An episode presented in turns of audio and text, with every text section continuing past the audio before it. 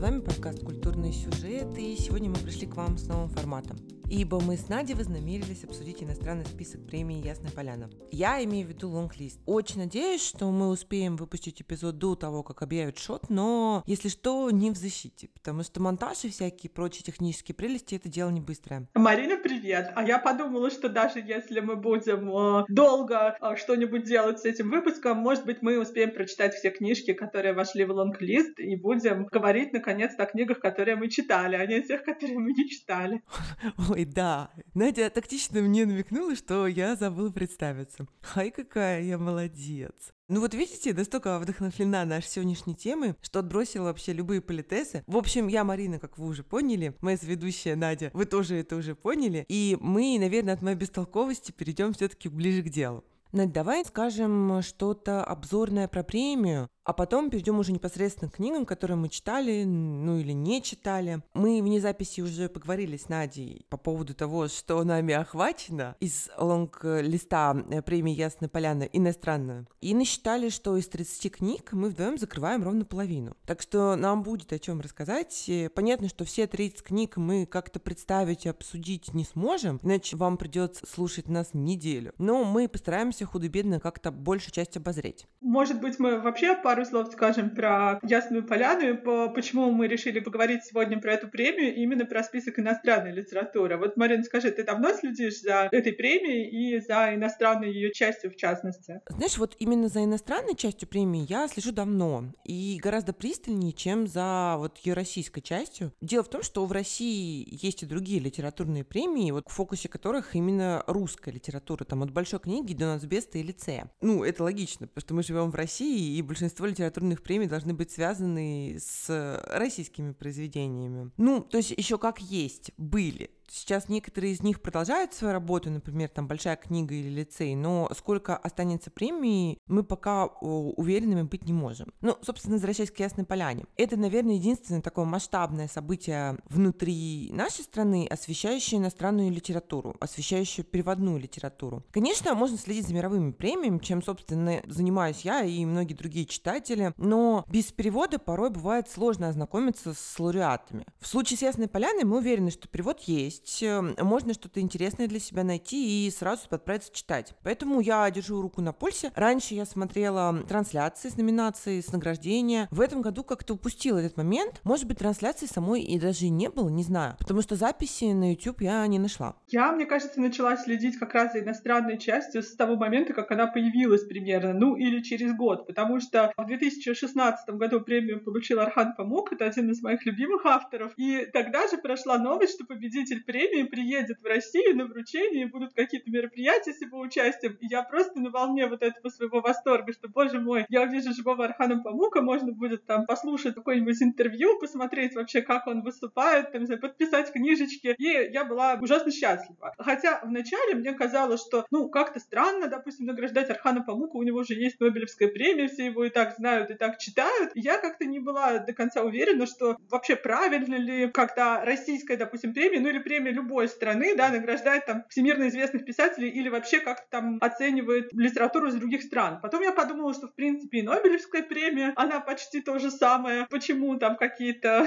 академики скандинавские оценивают всю мировую литературу, я решила, что это хорошо. И с тех пор, когда я заинтересовалась этими списками, я поняла, что это прямо отличные списки для приятного, разнообразного и часто такого комфортного чтения. То есть прямо вот если берешь лонг-лист, то можно найти почти всегда на любой вкус, на любое настроение себе каких-то книг актуальных, интересных э, из разных стран, переведенных с разных языков. И в этом году, мне кажется, список тоже очень интересный. Я думаю, вот еще что обязательно нужно сказать про премию. Она мне мила, дорога, близка и приятна э, по той причине, что именно в Ясной Поляне из тени выходят переводчики. Потому что о проблеме безвестности переводчиков говорят многие люди из лиц среды, ну и рядовые читатели. Мы не знаем тех, кто переводит книги. Популярные переводчики, конечно, существуют, потому что ну, Анастасия Завозова — это вообще почти селебрити, да, в этой среде. Многие знают Александру Борисенко, Виктора Сонькина, а потом одиозный переводчик Максим Немцов, известен всем практически. И еще более одиозный Виктор Вебер. Ну, может быть, еще люди знают каких-то столпов, вот прямо знаковых переводчиков из ныне живущих, типа Виктора Голышева. Но на этом, мне кажется, все. И это обидно, потому что я думаю, что если кто-то из наших слушателей когда-то пробовал перевести текст длиной более пяти страниц, особенно текст художественный, примерно люди понимают, что это очень сложная творческая работа, которая должна быть оценена по достоинству, причем как в материальном, так и нематериальном плане. И у нас по обоим фронтам не очень как-то. И вот лонг Ясной Поляны как раз хороший повод поговорить о переводчиках, познакомиться с ними. Сегодня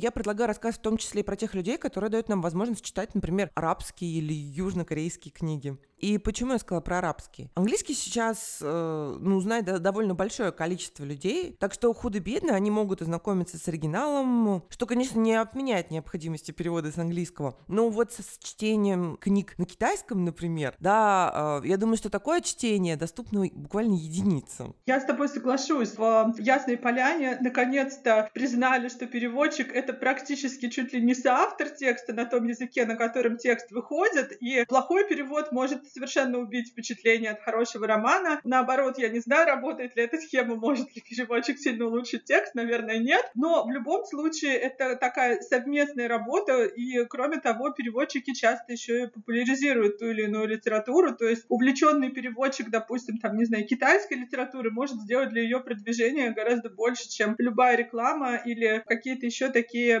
вещи. И вот в этом году список, он действительно очень разнообразный. Здесь переводов с английского не так уж и много. Здесь есть и испанский, арабский, корейский, албанский, македонский. То есть такие языки, которые знают, ну, в основном, да, только специалисты. Не то, чтобы каждый из нас может спокойно пойти и выбрать себе современный китайский роман и сказать, что я уже там все знаю. Кстати, список Ясной Поляны — это в том числе и знак качества в плане перевода. Потому что бывает всякое. Я тот человек, который любит залезать в оригинальные тексты. Я могу не читать его целиком, но сравнивать отрывки. Я чуть-чуть читаю по-итальянски, по-испански, по-английски, поэтому мне порой интересно посмотреть, что сделал переводчик. Вот, и я очень разного навидалась. Да, что далеко ходить? Я думаю, что те из наших слушателей, кто слушает также Армена Захаряна или смотрит его, например, они знают про роман «По ком звонит колокол», то есть можно всю жизнь прожить в полной уверенности, что Хемингуэй скуп на языковые средства, такой у него телеграфный стиль, а потом внезапно узнать, что в одной из главных своих книг он почти придумал новый художественный язык. В этом смысле яснополянские списки это, как правило, всегда хорошо переведенные тексты. Можно быть уверенной, что вместо мысли автора тебе не подкинут мысли переводчика, ну и постараются как-то сохранить художественное своеобразие текста.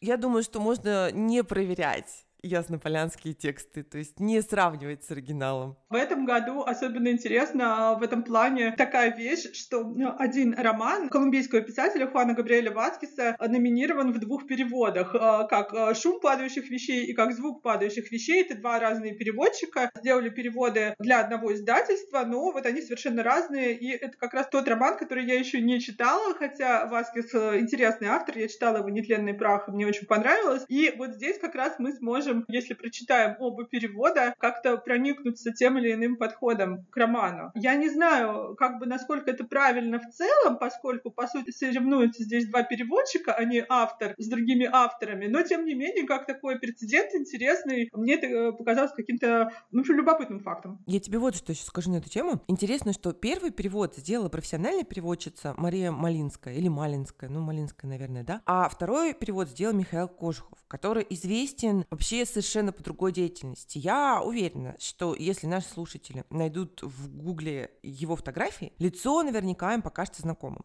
Потому что он путешественник, он журналист, он телеведущий. В свое время он вел программу «Международная панорама». И, кстати, брал интервью Пиночета, между прочим. В общем, переводы — это далеко не основная его деятельность. Можно почитать интересное интервью о том, как как раз получилось, что он взялся за перевод звукопадающих вещей. Потому что у него как раз именно звук, не шум. Я, кстати, тоже не читала ни один из переводов. Я пока просто не успела. Хотя по описанию книга абсолютно моя когда какого-то писателя называют наследником Маркеса, и при этом он пишет про современную Колумбию, ну, то есть для меня это буквально призыв срочно бежать книжный. Значит, нам с тобой придется прочитать оба перевода и сделать об этом отдельный выпуск. Ну, я не исключаю, что мы так и поступим. Ну, давай, наверное, непосредственно к книгам перейдем, и, может быть, мы начнем с той единственной, на которой мы пересекаемся. И это книга М. Эль Рио. Я не знаю, я так и не поняла, как зовут писательницу. Ну, будем называть ее М. Эль, да? Словно мы злодеи. Тут вот в чем любопытный момент. Я не хочу сказать, что все остальные книги, включенные в иностранный лонглист Поляны, это исключительно какая-то сверхинтеллектуальная хайброу литература, хотя такие там есть, и мы о них еще поговорим. Но книга Рио — это, конечно, ну, наверное, развлекательная литература. Ни в коем случае не пустая, но развлекательная. И вот, когда она стоит рядышком, например, с плащаницей Бенвилла, это очень интересная история. Ты, Надь, как считаешь, это хорошее решение настолько разные вещи помещать в один лонг-лист? Вообще, вот легально?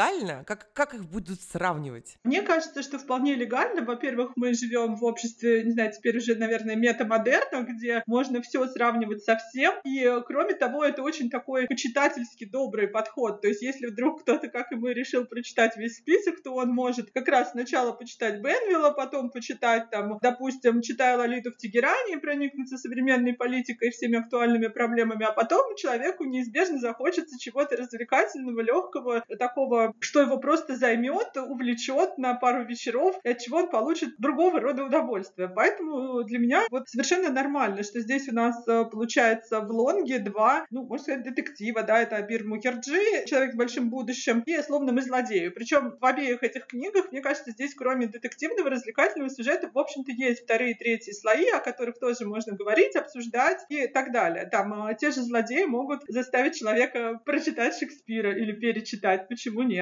Да, это супер увлекательный роман, конечно, для самого широкого читательского круга. Я, как фанат театра, осталась в полнейшем восторге. Что касается Шекспира, то с текстом работала такая мега профессиональная в этом отношении команда, потому что сама писательница, она магистр шекспировских исследований, а переводчица Екатерина Ракитина, она переводила Шекспира, и именно ее перевод «Много шума из ничего» ставили в некоторых российских театрах. То есть она с Шекспиром на короткой ноге близка знакома. Кроме того, она преподавала историю зарубежной литературы в университете, насколько я знаю. И вот я, балда, не догадалась записать, чтобы точно сказать, как это называется, но что-то вроде театроведческой специализации. То есть кому, как не ей, переводить роман про лицедейство актеров, театр. Не зря я думаю, что хвалит ее перевод. Честно скажу, с оригиналом я не сравнивала. Вот, но русский текст не оставляет ощущения такой простенькой на скорую руку переведенной книжечки, годной только вот на одну поездку в метро. Мукерджи я не читала, но я тебе поверю на слово, что там тоже присутствует нечто большее, чем какой-то легкий необременительный детектив. Да, у Мукерджи там а, немножко другое. Если а, вот злодеи обращают нас к Шекспиру, к старой Англии и так далее, то Мукерджи а, нам предлагает по-другому взглянуть на привычные нам сюжеты классического детектива. Когда, например, там у нас есть какие-нибудь джентльмены белые, которые служили в Индии, какие-нибудь там полковники, которых много Агаты Кристи и так далее. А здесь нам автор, у которого тоже индийские корни, Бобби, хотя родился он в Лондоне и, в общем-то, такой английский, уже скорее британский писатель, он нам показывает, а как это выглядит по-другому. То есть он переносит действие в Калькутту где-то после Первой мировой войны,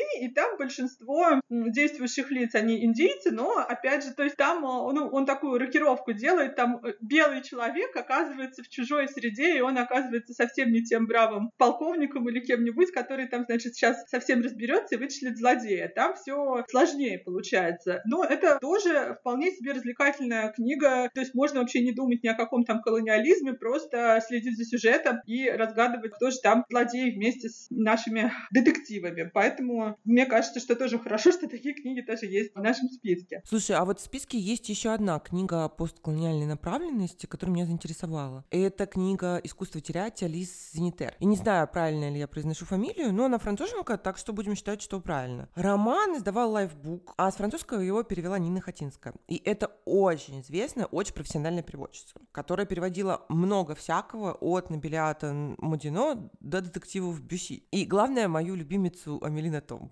Очень много из на том, что издавалось у нас в России, переводила именно она. Если говорить о самом романе, я его не читала, я говорю, что я только им заинтересовалась, но он позиционируется как семейная сага. главная героиня которой парижанка, она размышляет о собственной идентичности. То есть она парижанка это парижанка, но родина ее предков Алжир, куда она, в общем-то, едет в путешествие. И первая строчка в аннотации звучит как «сильная и откровенная сага о трех поколениях одной семьи, прошедшей три войны, сменившей континенты». В общем, это очень многообещающе. Я точно буду читать. Я должна это сказать, что, знаешь, меня смутила очень обложка. В прошлом месяце на Литрес книгу «Зенитер» раздавали бесплатно, если у тебя есть абонемент. Я ее загребла исключительно из-за Ясной Поляны так бы даже не подумала, потому что обложка там такая мультипликационная. И кажется, что это такой простенький любовный роман о жизни девушки в большом городе. Кстати, я забыла сказать, что э, писательница Зенитер, она получила конкурсскую премию для лицеистов именно за эту книгу, кажется. У меня тоже, кстати, вот совершенно такие же были мысли по поводу того, когда я увидела некую книгу с веселенькой обложкой с названием «Искусство терять», я почему-то подумала, что это какой-то современный любовный роман, что-то такое. И вот как раз то, что ее переводила Нина Хатинская, теперь лонглист Ясной Поляны, для меня эту книгу поставила как будто бы на другую полку и заставила узнать что-то о ней, что оказывается там у самой Зенитер примерно такая же история, то есть ее семья тоже а, алжирско-французского происхождения, то есть во многом книга автобиографичная. И это тоже для меня всегда отдельно интересно. Скажи, как ты смотришь на то, что в лонг-листе появляется все больше и больше авторов не из Европы и не из Америки? Вот кто-то тебя заинтересовал за пределами нашего западного мира? О, да, я вообще в восторге от этого. Например, мне как человеку, плохо знакомому с современной азиатской литературой, но желающему туда углубиться, требуются какие-то ориентиры. И вот я уже заказала обе книги южнокорейских писательниц. Э, Эрен Ким, ее книга «Вокруг было лето» и Чон Хён «Когда причиняют добро». Они уже мычат ко мне. Отдельно удачно, что это сборники рассказов, потому что когда ты плохо подкован в культуре и литературе какой-то страны, всегда проще начинать с рассказов. То есть я вот для себя нашла как минимум две книги, которые я уже купила. Или вот про арабскую литературу можно сказать. Я читала книгу Ранки Азар Нафиси, читала «Алиту в Тегеране» и роман иракского писателя Ахмеда Саадави «Франкенштейн в Багдаде». Правда, я не знаю, можно ли отнести Нафиси к арабской литературе, потому что она писала уже живя в Америке. И, по-моему, даже по-английски. Тут не уверена, но, по-моему, да. Но она писала про Иран на основании собственного опыта если с Нафиси еще могут быть какие-то разночтения во, ну, в взгляде, можно ли ее отнести к арабской литературе, то с Адави их быть не может, потому что он все еще до сих пор живет в Багдаде. То есть вот его роман самое, что и на есть иракская литература. Эти книги совершенно разные, но они обе на меня произвели достаточно сильное впечатление, потому что про современный Ирак, например, я не знала практически ничего, что выходило бы за пределы новостей или отдельных документальных фильмов о войне. Диктатура Саддама Хусейна, восьмилетняя Иран-Иракская война, война в Персидском заливе, буря в пустыне, американская оккупация, свержение Саддама. Вот печально известные арабские террористы – это, в общем-то, все, что я знала об Ираке. А Ирак пылает и уже давно. Но как устроена жизнь повседневная рядовых иракцев вот в этой развороченной стране, в которой почти каждый день в терактах погибают люди, я не представляла. Я думаю, что наши слушатели, ну, во многом, они тоже не в курсе, как там вообще жизнь-то течет. А Саадави пишет в том числе об этом. Тема, понятно, непростая, вот они можно писать вообще по-разному. Можно писать там сухо документально, да, или в каком-то героическом ключе. Можно писать с ориентацией вот на психологию, акцентируясь на чувствах, переживаниях людей. Ну, такая литература травмы, да, литература ПТСР. Задави же выбрал для себя особый путь, путь магического реализма. Отчасти его роман похож на книги Маркеса и других латиноамериканских авторов. То есть это такое масштабное полотно с большим количеством героев, среди которых там и силовики, и священники, экстрасенсы, старьевщик, там владелец гостиницы, старушка-вдова, многие другие. А, ну и местные монстры Франкенштейна, его команда тоже. Вот, и все судьбы героев, а, как-то они вплетены в это единое повествование о жизни современного Багдада. Вот, и про некоторые вещи, как мне показалось, автор пишет очень смело, как-то это создает ощущение такой честности, что ли. Еще мне понравилось, что Садави не чурается юмора.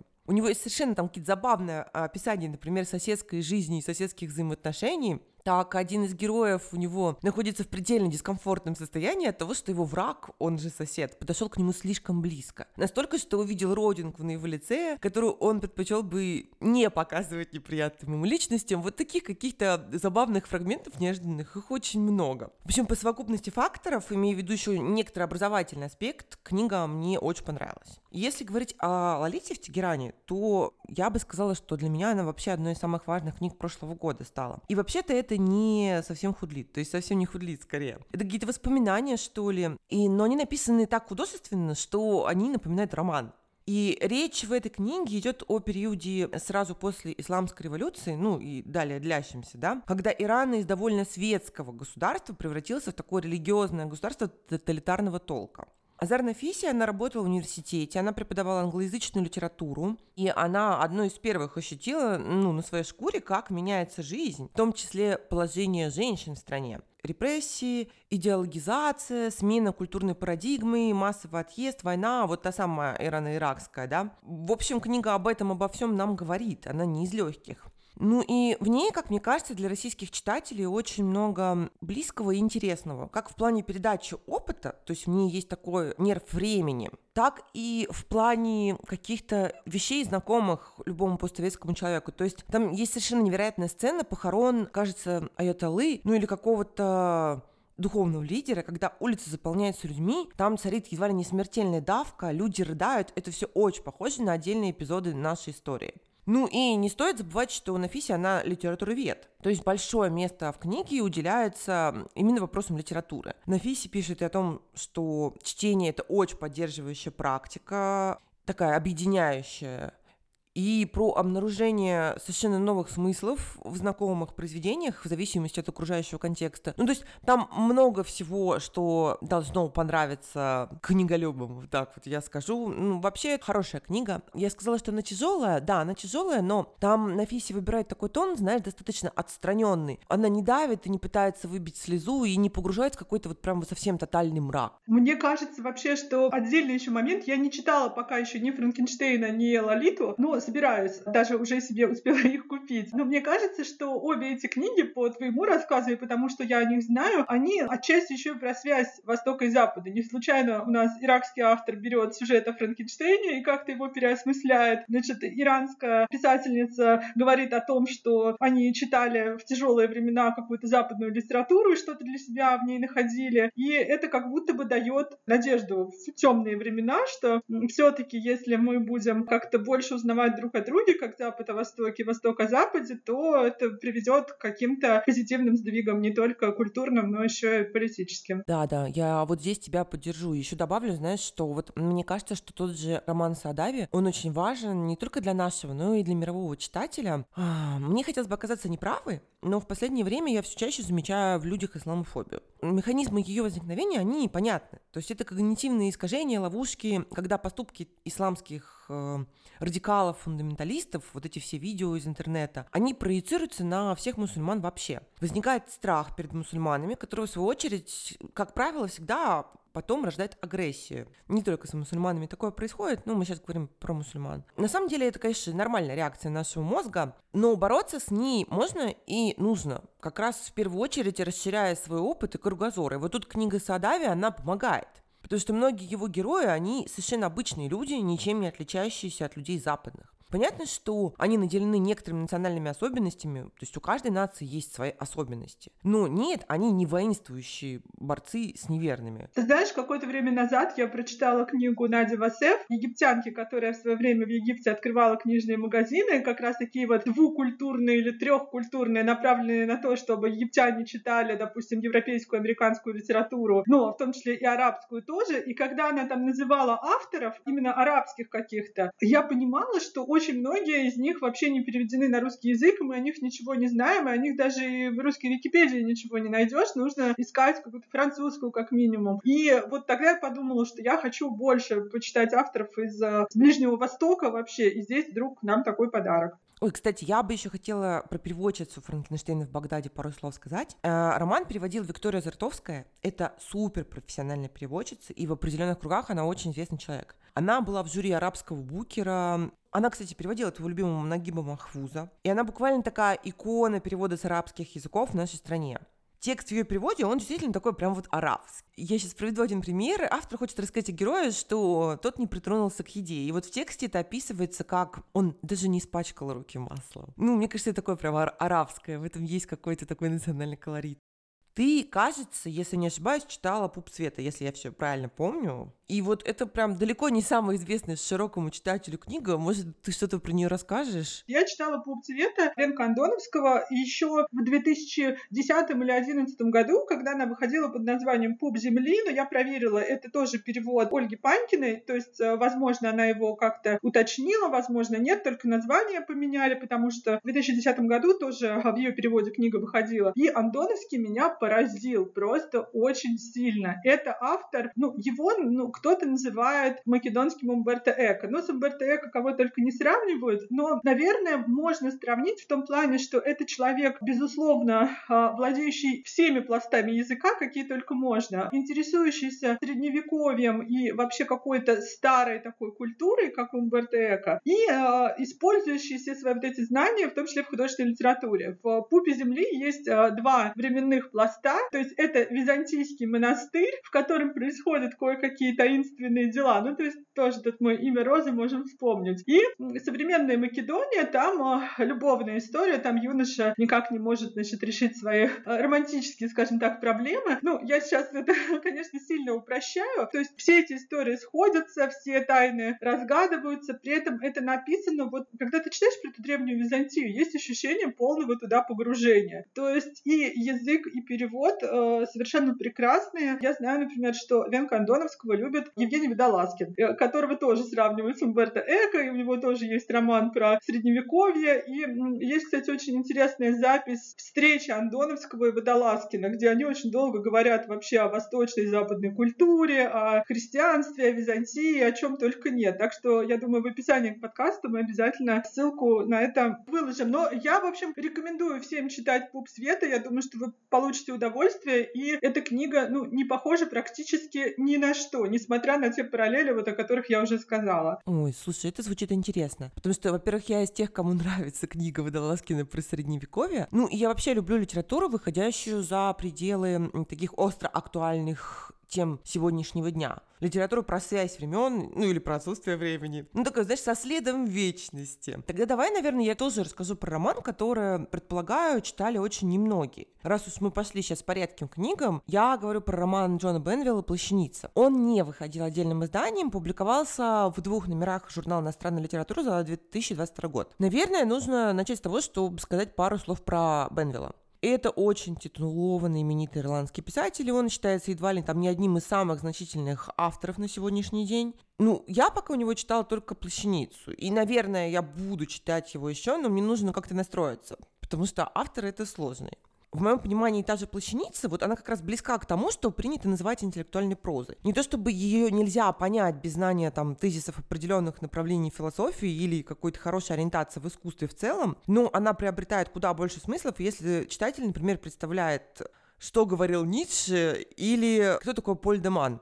Вообще, роман очень аллюзивный, с множеством скрытых и таких явных отсылок даже не знаю сейчас, как про него рассказать подробнее. У меня есть привычка такая дурацкая объяснять книги через другие книги. И, наверное, чтобы объяснить, на что похожи плащаницы, я, во-первых, вспомню Макса Фриша и э, назову себя Гантенбайн. Я вижу некоторое сходство двух, ну, вот этих двух произведений в идейно-тематической плоскости. Я вот имею в виду размышления о подлинном, о фальшивом, о выдуманном, в том числе, когда это касается личности и жизни человека. Но это мой не основной референс. Прежде чем я назову похожего на Бенвилла, на мой взгляд, автора, ну, как-то я по-другому попытаюсь рассказать про роман, да, там а, повествование ведется от лица максимально неприятного пожилого человека, который, как мы понимаем почти сразу, он крайне ненадежный рассказчик. Сюжет в романе вроде он как бы есть, но он вторичен относительно ну, наверное, как-то формы, стилистики и идейной какой-то составляющей, которую автор транслирует нам через рассуждения героя, в том числе о жизни, о самости, о самоидентификации, о правде, о лжи. Плащаница такая медленная проза, э, сдобренная всякими стилистическими красивостями. И, как мне кажется, проза Бенвилла больше всего похожа на прозу Набокова.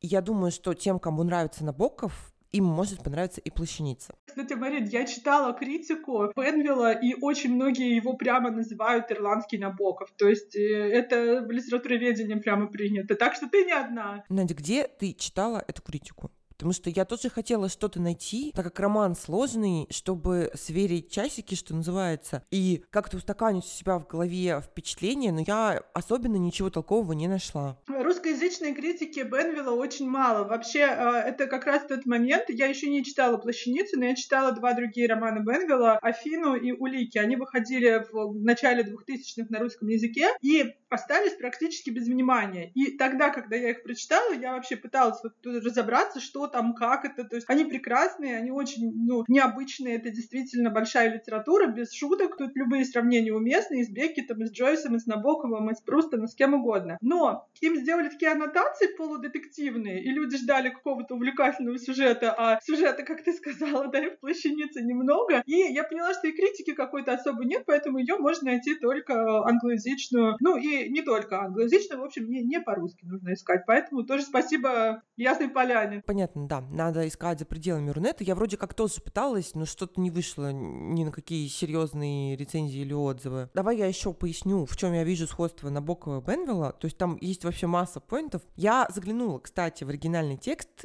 и, конечно, видно невооруженным взглядом, что вот да, автор великолепный стилист. То есть его текст он может быть неприятным, но он изящный. Это такое мини-произведение искусства за счет там выбираемых слов, словосочетаний, даже фонетически. Его переводил Даниил Адельсон. Я не знаю этого переводчика, и я вообще ничего не нашла про него в интернете. Вот поэтому я и полезла в оригинал. Текст он перевел прекрасно. От тех отрывков, которые я прочитала в оригинале, остается ровно то же ощущение, что и от переводного текста. Так вот, вернемся к Набокову. Про стилистику я сказала, про неприятного, про мерзкого, ненадежного рассказчика я тоже сказала. Естественно, избавиться от параллели с Гумбертом тут невозможно, да? Еще в романе Бенвилла часто упоминаются персонажи комедии Дель Арте. В частности, значимым символом становится Орликин. Вот Набоков же этот образ тоже чрезвычайно интересовал. Он вообще по-разному его осмысливал, подавал по-разному в разных ситуациях. Но Орликины, они частые гости в его книгах. От э, «Смотри на Орликинов» где они встречаются уже в названии, да, до, я не знаю, дамы э, короля Валета, например. Там Орликин мелькает как характеристика одного из персонажей. То есть очень часто, действительно, может быть, им не отводится какая-то огромная роль в романе, но они всплывают. И вот тут у меня тоже такой, знаешь, матч с Набоковым случился. Кстати, у меня еще ремарка по поводу аннотации к другим книгам Бенвилла, которые намекают на детектив, то, что вот ты сказала раньше. Я тут подумала, что «Плащаницу»-то тоже с какой-то точки зрения при всей вялости сюжета сюжета можно рассматривать именно так. Возможно, даже как триллер. Потому что у главного героя Ландера, вот того самого рассказчика неприятного, у него в прошлом есть некая страшная тайна, раскрытие которой может разрушить всю его жизнь. Собственно, роман как раз того и начинается, что неизвестная Вандеру девушка, она аж на другом континенте находится, она случайным или не случайным образом эту тайну раскрывает. А в чем она заключается, тайна, читатель узнает уже ближе к концу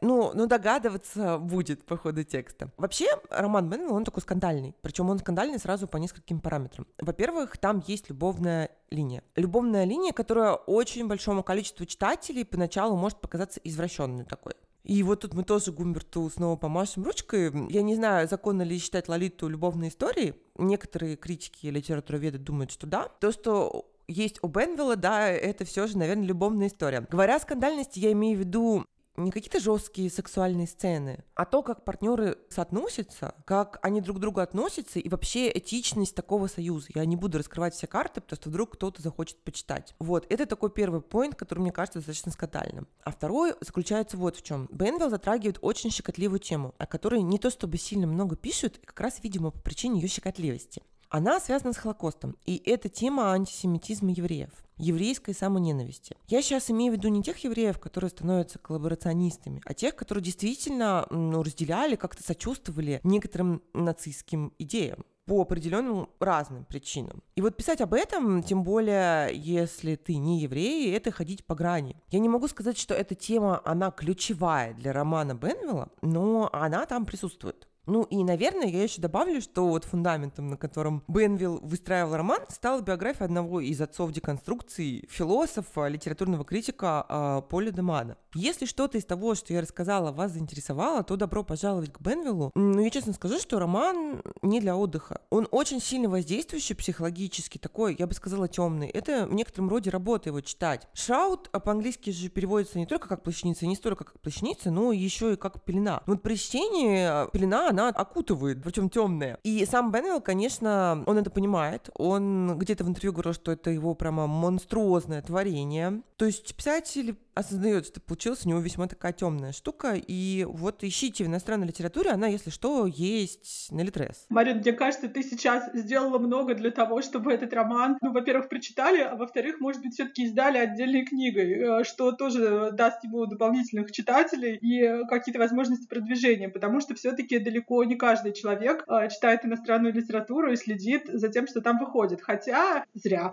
потому что там выходит очень много всего интересного. И вот ты сейчас сказала, сказала про Холокост, про еврейскую тему и так далее. И у нас э, в списке где-то недалеко есть книга, которая, ну, вроде бы гораздо более веселая по описанию. Она называется «Как-то лошадь входит в бар» а, а, Гроссмана, э, израильского автора, в переводе Виктора Радуцкого. Переводчик очень известный. Он уже получал «Ясную поляну» за перевод Иуды Амоса Оза, тоже замечательный роман и прекрасный перевод. Книга Гроссмана тоже замечательная. И она кажется сначала обманчиво веселой, потому что у нас главный герой, пожилой стендап-комик, а, он уже не такой известный, как был в молодости, и он вот как будто бы за время одного стендапа рассказывает всю свою жизнь. А вся его жизнь оказывается далеко не такой веселой, как, возможно, хотелось бы ему и хотелось бы иному читателю. Но вместе с тем там сочетание такой трагедии и комедии, и всего вот этого вот еще и какого-то стендап-обрамления, оно делает выносимым, да, вот э, рассказ о тех э, вещах, которые происходят с этим человеком, какой какое у него было там детство, что там случилось с родителями, и как он живет в современном Израиле, какие претерпевает э, сложности.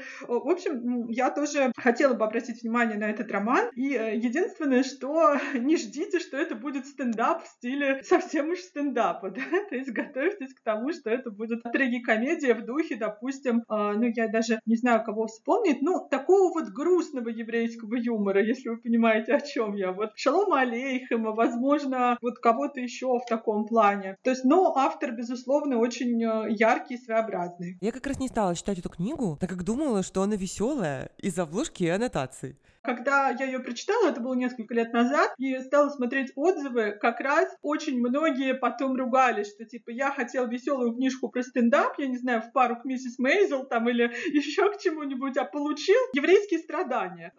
Поэтому здесь вот авторы аннотации, они часто делают какое-то не очень доброе дело, и не по отношению к книгам, не по отношению к читателям. Вот еще знаешь, что я хотела обсудить? Ну как обсудить? Я не читала книгу Фернанда Арамбура «Стрижи», но она меня очень интересовала. Мне кажется, кажется, что тебе тоже должно быть интересно. Она меня интересует, потому что я люблю Арамбура по его роману «Родина». И он, э, стрижив в переводе также Наталья Богомолова, очень известной хорошей переводчицы, которая нам Ильосу переводила, и Баланию, и Виллу Матеса. И Швеблин, который мне очень даже нравится. Да, я хотела как раз сказать, что у нее есть и классики, нобелевские лауреаты, и современные совсем авторы, актуальные, которых сейчас читает весь мир. То есть э, совершенно универсального таланта переводчица, и а, Арамбуру, конечно, такой яркий европейский автор из страны, которая тоже не так часто на наших каких-то литературных российских горизонтах появляется. То есть испанских романов немного выходит. Ну, давай скажем нашим слушателям, это можно прочитать, но мы расскажем, что главный герой «Стрижей» примерно 50-летний мужчина, кажется, преподаватель, если я не путаю, он решает, что жизнь ему не мила, и с ним можно попрощаться. Но дает себе год на то, чтобы закончить свои дела. И вот весь этот год он ведет дневник. Я подозреваю, что текст романа — это и есть дневник героя, но тут не уверена. Собственно, меня зацепил один из блербов.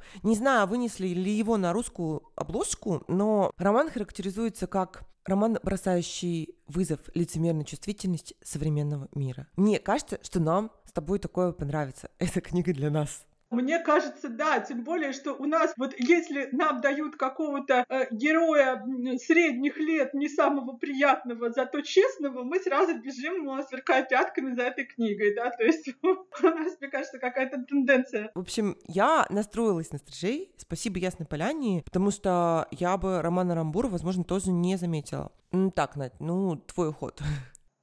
Я хочу поговорить о книге, которая, мне кажется, может заинтересовать многих наших слушателей, тех, кто, например, любит э, Флориана Иллиеса и его книги вот про 13-й год, про любовь на фоне войны и так далее. Это художественная биография, такая романтизированная биография Лотта Ленни, которую написала Ева Найс. Это э, современная немецкая писательница и переводчик э, Альбина Бояркина. Ну, известный достаточно переводчик с немецкого языка преподаватель немецкого и так далее. Значит, кто такая Лотта Ленни? Это девушка, девушка-актриса, которая была просто на пике всех интересных событий в Германии 30-х. То есть она была женой Курта Вайля, композитора, который писал песни для пьес Брехта. Она общалась и с Брехтом, и со всей этой тусовкой. Она там зажигала как только могла, была участницей любовных многоугольников и всяких а, замысловатых фигур. Она была не только женщиной-музой и женщиной там вдохновляющей на творчество, но и сама была активным там творцом и своей судьбы, и своей карьеры карьеры чего угодно. И Лота Ленни — это тоже книга, э, с одной стороны, как будто бы о тяжелом времени, да, ну, Германия 30-х, Вторая мировая война, там, иммиграция, она потом уезжает в Америку, в общем, ну, что только с ней не случалось. А с другой стороны, она придает, возможно, сил и какого-то воодушевления, ну, то есть Лота Ленни это все пережила, она смогла выжить в самых разных обстоятельствах, смогла сохранить себя, смогла сохранить в том числе и свой энтузиазм по поводу творчества, карьеры, любви, и вообще всего, даже если сейчас уже понятно, мы можем только в записи увидеть э, там ее какие-то театральные роли, например, там пиратку Дженни знаменитую, брехтовскую, но мы можем Лотта Ленни увидеть, например, в кино, в экранизации Трумана Капота «Римская весна миссис Стоун», там есть такая порочная старая графиня, которая сводничеством занимается. Вот это Лотта Ленни уже в ее такие золотые годы. То есть женщина просто вот, я не знаю, вот если бы была какая-то песня а «Моя бабушка курит трубку», вот это была бы песня про нее.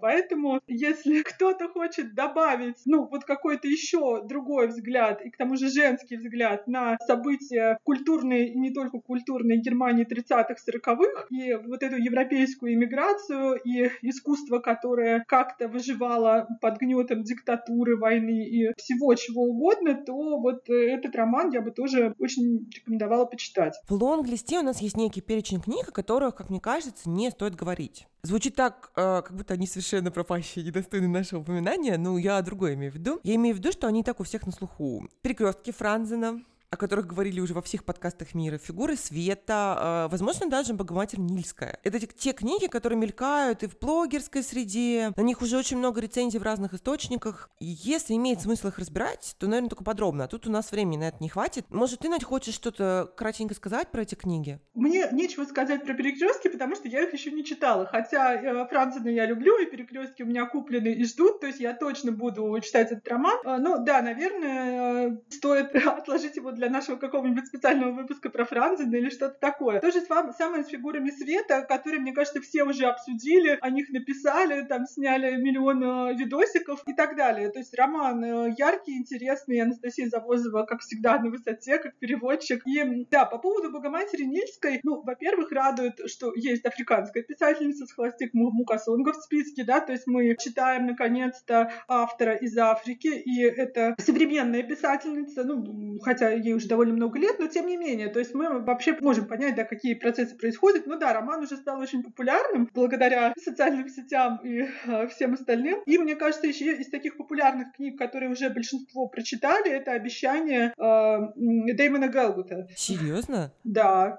А я вот не предполагала.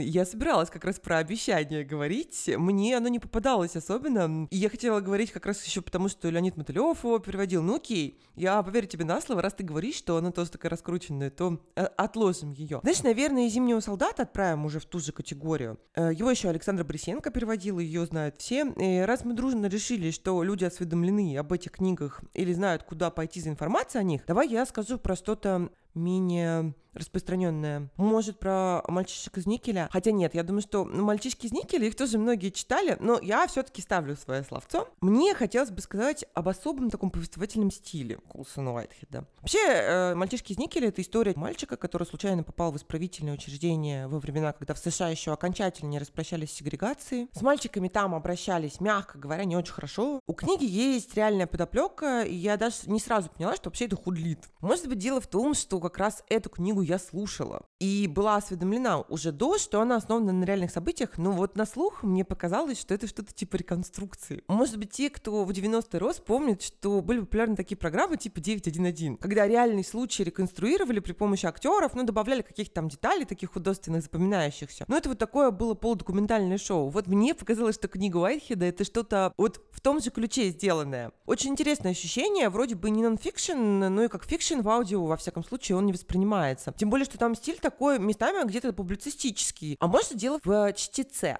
В общем, это интересный был для меня читательский опыт, тем более, что и сама книга неплохая. Я не знаю, насколько она способна сильно зацепить. С одной стороны, там поднимается тема насилия над детьми, пребывающими в закрытых учреждениях, э, и в нашей стране тема, наверное, актуальна. Но вообще везде всегда актуальна. А вот с другой стороны, как будто автор, она интересует постольку поскольку. Вот совершенно в меньшей степени чувствуется, что эмоционально его больше трогает расизм и тема расизма. На мой взгляд, он более убедительный именно в этой теме. Меня не оставляло все время ощущение, что эту книгу мне как будто поздно уже читать. Я не знаю, понимаешь ли ты, о чем я говорю, мне кажется, да, потому что я у Колсона Уайтхеда читала «Подземную железную дорогу», тоже популярный роман, который обсуждался широко, и он тоже о расизме, как э, тяжело было э, темнокожему населению во времена рабства, и там есть такая фантастические допущения. Но я, когда читала этот роман, я не могла понять того, ну, ну, типа, как будто бы для чего я его читаю. Ну, что, типа, как бы я и так понимаю, что рабство — это плохо, что было много жестокости, несправедливости по отношению к темнокожему населению американскому. Но вот как будто бы мне ее нужно было читать, не знаю, в 12 лет. Вот после хижины дяди Тома там еще чего-нибудь такого. Да, да, да, Надя, у меня абсолютно все то же самое. Очень много уже снято и написано на тему расизма, и про сегрегацию, и про Мартина Лютера Кинга. Мы об этом, ну, знаем очень много. И мне как будто не хватило чего-то еще помимо вот этой темы, чего-то, что я, например, могу найти у Тони Моррисон, которая, в общем-то, работает в том же направлении, да? Но я должна сказать, что в книге Уайтхеда есть совершенно головокружительный твист который, возможно, компенсирует нехватку того самого неведомого чего-то. Этот твист, он неожиданный именно потому, что, как я уже сказала, можно забыть про то, что это прям вот худлит-худлит, и да, он точно добавляет роман очков. Слушай, я, кстати, сейчас увидела, окинув взглядом лонг, что несколько книг, минимум четыре, они объединены одной общей темой или даже, может, каким-то приемом. Но я боюсь, если я расскажу сейчас каким, то это будет спойлером как минимум для тех же мальчишек из Никеля. Возвращаемся к нашему списку. Мне в сегодняшнем списке, точнее в списке 2023 года показалось интересным еще наличие нескольких книг из Китая. Причем, э, как я понимаю, очень разных. Читала я только роман «Кокон» от Джан Юэджань. Я думаю, что этот роман тоже достаточно широко обсуждали и много о нем писали, потому что он вышел пару лет назад. И вот тут я только хочу одно сказать. Кто боится китайской литературы, думает, что она вся такая какая-то очень сложная, непонятная, какая-то не близкая, российскому читателю или русскоязычному, то можно как раз начинать с Кокона, потому что это такая семейная история про какие-то э, а, темные тайны и какие-то травмы прошлого, которые влияют на новые поколения, вплоть до современного поколения. И эта книга, наверное, это самый русский китайский роман из всех возможных, потому что там есть э, отсылки и к русской культуре, и к русской литературе. Там один из героев ездит э, в Россию, ну, в Советский Союз еще продавать какие-то пуховики. Ну, в общем, там очень много таких связей. А Надя, извини, я тебя перебью, но у Бенвилла тоже есть отсылки к России. И даже у Садави есть такие отсылки, потому что там один из героев уезжает из тревожного Багдада как раз к своей давней любви в Россию, с которой он, кажется, там же и познакомился, когда учился, по-моему, в ВУЗе. И вот всю жизнь не может ее забыть. Может быть, как-то эксперты Ясной Поляны имели что-то такое в виду, что должны быть отсылки к России, к Толстому, ко всем нашим значит, культурным каким-то скрепам и основам. А, вот. Но две другие книги э, Э, китайские, мне кажется, уже такие более именно китайские, потому что здесь есть роман «Один день, что три осени» э, Лю Джин Юня, и э, его я еще не успела прочитать, но я читала роман «Дети стадной эпохи», и это такая энциклопедия китайской жизни, то есть она и сатирическая отчасти, и очень такая развлекательно увлекательная, то есть там очень много разных перипетий, каких-то, значит, мошеннических схем, какого-то обмана, каких-то родственных там сложных отношений. В общем, это вот как на скорости читать «12 стульев», например, только китайские, вот что-то такое. И «Один день, что этой осенью я жду, что тоже там будет такой какая-то современная китайская действительность, но нам обещают, что здесь еще будет э, какой-то магический реализм или что-то. А еще из китайских книг есть повесть или роман, наверное, повесть это скорее, опубликованная тоже пока только в иностранной литературе, это рай, «Райская обитель» э, Шен Кэи. Причем чуть ли не в 2018 году, то есть это даже не самые свежие выпуски журнала. Да, да, то есть ее еще попробуй найди, ну, хотя, в принципе, да, на Литресе все это продается, но я хотела, почему привлечь к ней внимание. У Шен Кэи есть совершенно замечательный роман «Сестрички Севера», который о девушках, которые из каких-то там деревень, из провинции приезжают в Шэньчжэнь, чтобы потом работать на фабриках и делать для нас товары, которые мы закажем на Алиэкспрессе. И этот роман очень классный, он и увлекательный сюжетно, и веселый, но вместе с тем понимаешь, что это все, ну, там такая непростая жизнь, и как раз мы видим совершенно разных людей, которые живут в современном Китае, как они живут, что с ними происходит. А в райской обители, ну, как, как будто тоже вокруг женской темы все крутится. Ну, вот э, этот роман из иностранной литературы, он по описанию вообще не веселый. Более того, даже довольно тяжелый. И там очень много, как я понимаю, связано именно вот с женским вопросом. К тому же, знаешь, мне что-то в аннотации что-то сигнализирует, как мне показалось, что он может быть сильно интеллектуальным. Не все, что печатают в иностранке, это прям супер серьезно интеллектуальное для высоколобых, но часто это именно так. И я думаю, что поэтому, может быть, издатели не берут что-то для издания отдельными книгами. А, ну, ты знаешь, это э, э, тоже бывает по-разному, потому что, например, в нашем списке есть э, замечательный маленький роман Скуга Бальдур Сиона, исландский, и он тоже очень долго существовал только как публикация в иностранной литературе, пока года через три там, или четыре его не опубликовало издательство «Городец», и сейчас они и дальше продолжили публиковать Сиона, слава богу, и Скуга Бальдур замечательный, он читается и как, ну, почти сказка, то есть там такой магический реализм, охота на волшебную лесу и все дела, но вместе с тем там, и, ну, очень много серьезных тем затрагивается, э, совершенно разного рода. И э, здесь тоже замечательный переводчик э, Наталья Демидова, которая живет в Рейкьявике, погружена вообще в исландские реалии и точно может нам сказать, как и что значит, тем более, что Сион, он очень немногословный, там Скуга Бальтер, он типа страниц 100, причем в уменьшенном формате. Вот книжечка у меня есть, причем и в иностранке, и в бумажном издании, потому что я его очень люблю. А вот, кстати, мне тоже кажется, что его многие читали, он как будто прям так прогремел. Да, да, его, его начали читать как раз еще как текст в иностранной литературе, и я у многих видела вот это вот, что типа, почему не публикуют отдельно, почему эта книга не выходит. И, ну, то есть можно как будто бы создать такую волну для издания э, любых книг, это тоже как-то отдельно приятно. И что я так посмотрела, что у нас есть еще из Скандинавии, из внезапных таких пунктов, как раз еще одна очень э, старая публикация 2007 года, это роман «Полубрат». Я не читала, но хочу, и я только из Лонга как раз о нем узнала. Роман очень классный. Это такая большая семейная сага, прямо без шуток, то есть страниц на 600-700. В переводе Ольги Дробот, это замечательный переводчик скандинавской литературы, она нам переводила там и, например, Кнаусгара, и Марию Пар. То есть у нее такой диапазон очень широкий. И полубрат, э, он вроде бы про историю двух братьев сводных, но там очень много э, на самом-то деле про сильных скандинавских женщин. То есть там три поколения э, женщин, женщин, которые просто какие-то невероятные. То есть вот если вы любите, например, книгу э, «Женщина при тысяче градусов» Хельгасона или э, какие-то еще истории о таких э, сильных женщинах, типа книга Дины, вот. Слушай, ты права, скандинавы очень много пишут семейные саги именно про сильных женщин. И вот мне прям первое, что вспомнилось, это Анна, Ханна и Юхана. Да, причем